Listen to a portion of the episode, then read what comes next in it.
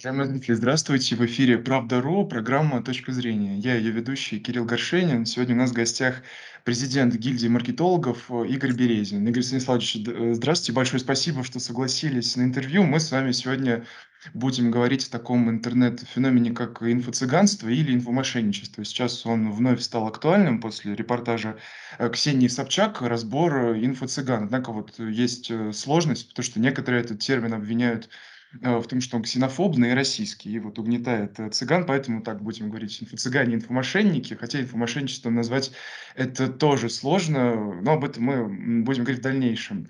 Э, сама Собчак говорит о том, что инфо-цыганство – это продажа курсов или там, марафонов, инфопродуктов, где автор не обладает экспертностью в этом вопросе. Вот я бы еще от себя, может быть, добавил, что инфо-цыгане – это те, кто продает какие-то ненаучные курсы. С этого, собственно, не хотел бы начать. Вот вопрос к вам. Так как у нас нет, наверное, какого-то понятийного аппарата того, что такое инфо-цыганство, инфомошенничество, вот на ваш взгляд, э, что мы можем отнести к э, этому инфо-цыганству? Ну, я бы тоже старался избегать э, термина, связанного с указанием на конкретную национальность, одну из древнейших а, в мире, для нашей страны тоже одна из традиционных, э, давайте их да, называть инфомошенниками или торговцами грезами, а, или сетевыми манипуляторами. А, ну, собственно, суть-то достаточно, достаточно проста. Да? А, продается обещание а, либо там некого быстрого обогащения – вот, либо э, быстрого достижения какого-то личного успеха. Да. А, и, в принципе, в самом этом явлении ничего нового нет. Это а, достаточно старая история, уже там насчитывающая а, много десятилетий, больше столетий, в XIX веке разъезжали всякие сомнительные личности и торговали волшебными снадобьями или какими-то а, рецептами долгой и счастливой жизни и тому подобными а, вещами. И а, в 20 веке с а, распространением а, моды на психологию и около там психологические а, всякие э, штуки, это тоже а, было широко распространено в офлайне, всевозможные курсы, тренинги, там семинары и тому подобные вещи. Это все было и в 50-е, и в 70-е, и в 90-е годы. Собственно, там а, новостью стало перемещение а, вот этого всего добра в интернет, ну, собственно, а, как, как и всего остального. Да.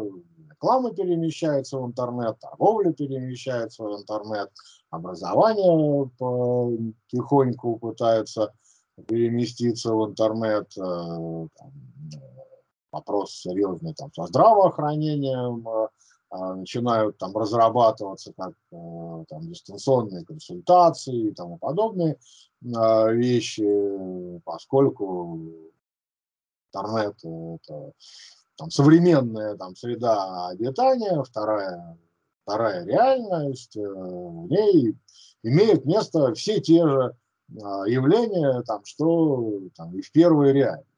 Если мы там вспомним там, историю 20-летней а, давности, то основной продукт в интернете это была всевозможная порнография. 65% всего трафика в начале нулевых а, это была порнография. Но это не значит, что интернет изобрел порнографию. Просто оказалось, что ее очень удобно размещать, перемещать и давать к ней а, доступ э, вот таким вот анонимно а, дистанционным образом. При этом мы знаем, что сфера порнографии, сфера, связанная с э, оказанием там, платных э, сексуальных услуг, это вообще одна из древнейших э, сфер. Да, вот на, да, извините, э, я вас перебью. Все-таки, если возвращаться к э, инфомошенничеству, вот вы сказали о курсах личностного роста и вот этого успешного успеха, как его сейчас называют. А вот, например, Елена Блиновская, которая сейчас по разным данным является одной из самых богатых э, инфомошенниц вообще в России, она, например, продает марафон желаний. И это там не, не столько про успех, сколько вот про какие-то такие мистические истории, связанные с Вселенной, космосом, там каким-то э, душой, вот и так далее. Э, или есть, например, э, женщины, которые продают курсы дышания дыхание маткой тоже для достижения успеха. Вот это тоже мы все-таки относим к, инфо, к инфомошенничеству? Э, или это какая-то другая категория, подвид? Ну, по, по сути, это, это все из э, этих э, же категорий.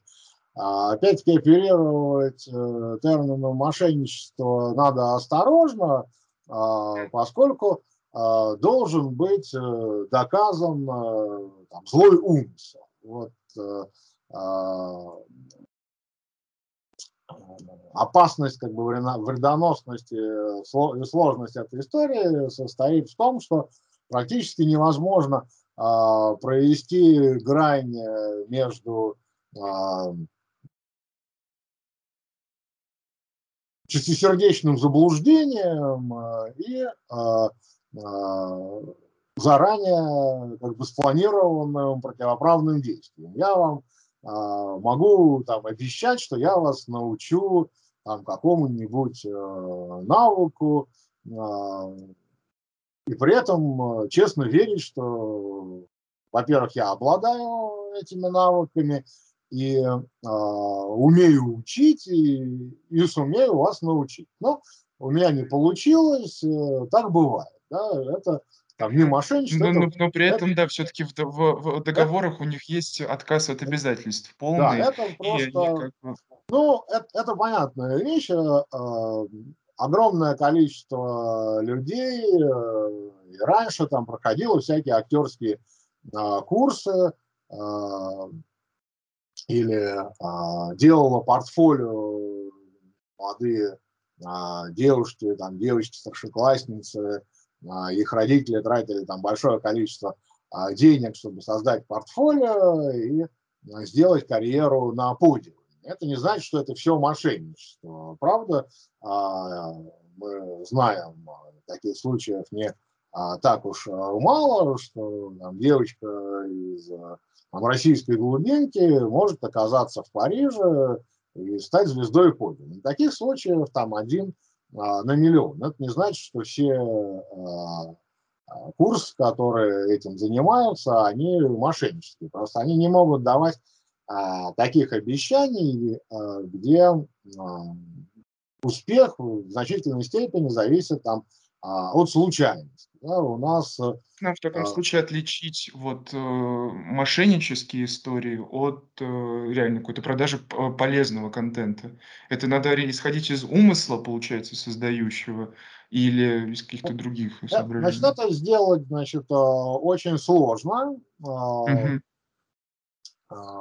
потому что, собственно, только сам там организатор а, внутри себя э, может знать, там, он действительно хотел там принести какую-то пользу, а, но не смог, а, или он э, изначально, как Остап Бендер, просто планировал отъем денег. Если он чистосердечно не сознается, мы вряд ли сможем это доказать. Поэтому это, это сложная история. Значит, какие а, признаки, вот скажем так, со, самим торгов, торговли а, воздухом? Значит, э, первый признак – это там неизмеряемость. Вот э, а, если а, я вам обещаю, что а, я говорю, вот, э, Кирилл, я вас хорошо научу делать там презентации в PowerPoint. Вы, конечно, можете мне сказать, что это сугубо 20 век, вам это не нужно, но можете сказать, что да, это, наверное, хорошо, это полезный навык. Ну и дальше я вам говорю, вот после там, прохождения моего курса вы сможете там создать э, а, презентацию в PowerPoint или мультимедийную там, презентацию, или там, снять свой клип. Да? И это, в общем, измеримая вещь да, и, и достижимая. А, но если я вам говорю, что вы сможете, не просто сможете снять свой клип, а, но разместив его в социальной сети какой-нибудь, вы наберете там 100 миллионов просмотров, а, вот это явно будет э, сомнительным лично. Соответственно, э, торговцы воздухом, как правило, дают такие обтекаемые обещания. Вот у вас там что-то улучшится, у вас Вселенная услышит, у вас там еще что-то такое произойдет, что, а, в общем, а, сугубо субъективные ощущения. Это никак не... Ну, смотрите, а если вот, например, э, я вас э, просто очень важно хотел уточнить, а если, например, они гарантируют, что вот по, по истечении этого марафона у вас будет там э, пять ваших желаний, допустим, вы, вы сможете заработать миллион, купить яхту где-нибудь там во Франции, э, начать собственный бизнес, вот, ну и так далее, и так далее.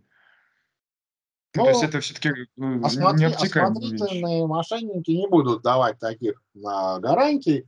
А, вот буквально вчера была какая-то такая забавная новость, что какой-то российский юрист подал иск э, на Деда Мороза, что у него там не сбыли желания. Ну, конечно, скорее всего, это какой-то фан, вот, для того, чтобы там разогревать а, атмосферу.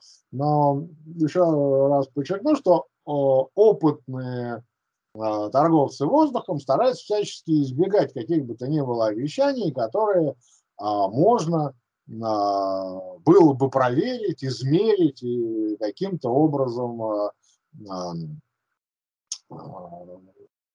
сравнить э, реальность и, и те обещания, которые а, они дают. Именно а, потому, чтобы а, не попасть на а, юридическую ответственность за э, свои, свои действия.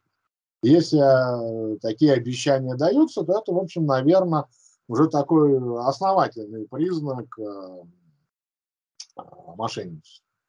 Ну, то есть все-таки есть какая-то возможность их привлечь к ответственности. Вот мне ну, это тоже очень интересно было. Еще раз скажу, что опытные а, игроки этого рынка, торговцы обещаниями, они всячески стараются а, избегать а, каких бы то ни было а, письменных, а, измеряемых обещаний. Угу, угу. А Просто... если начать с этим копаться, то вообще не очень а, понятно становится, кто с кем там на а, каких а, основаниях а, заключает э, эту сделку да, это, угу. а, какое ее правовое поле, кто там, ИП или еще кто-то, и главное, угу. там, на, а, а, на, угу. на каких основаниях.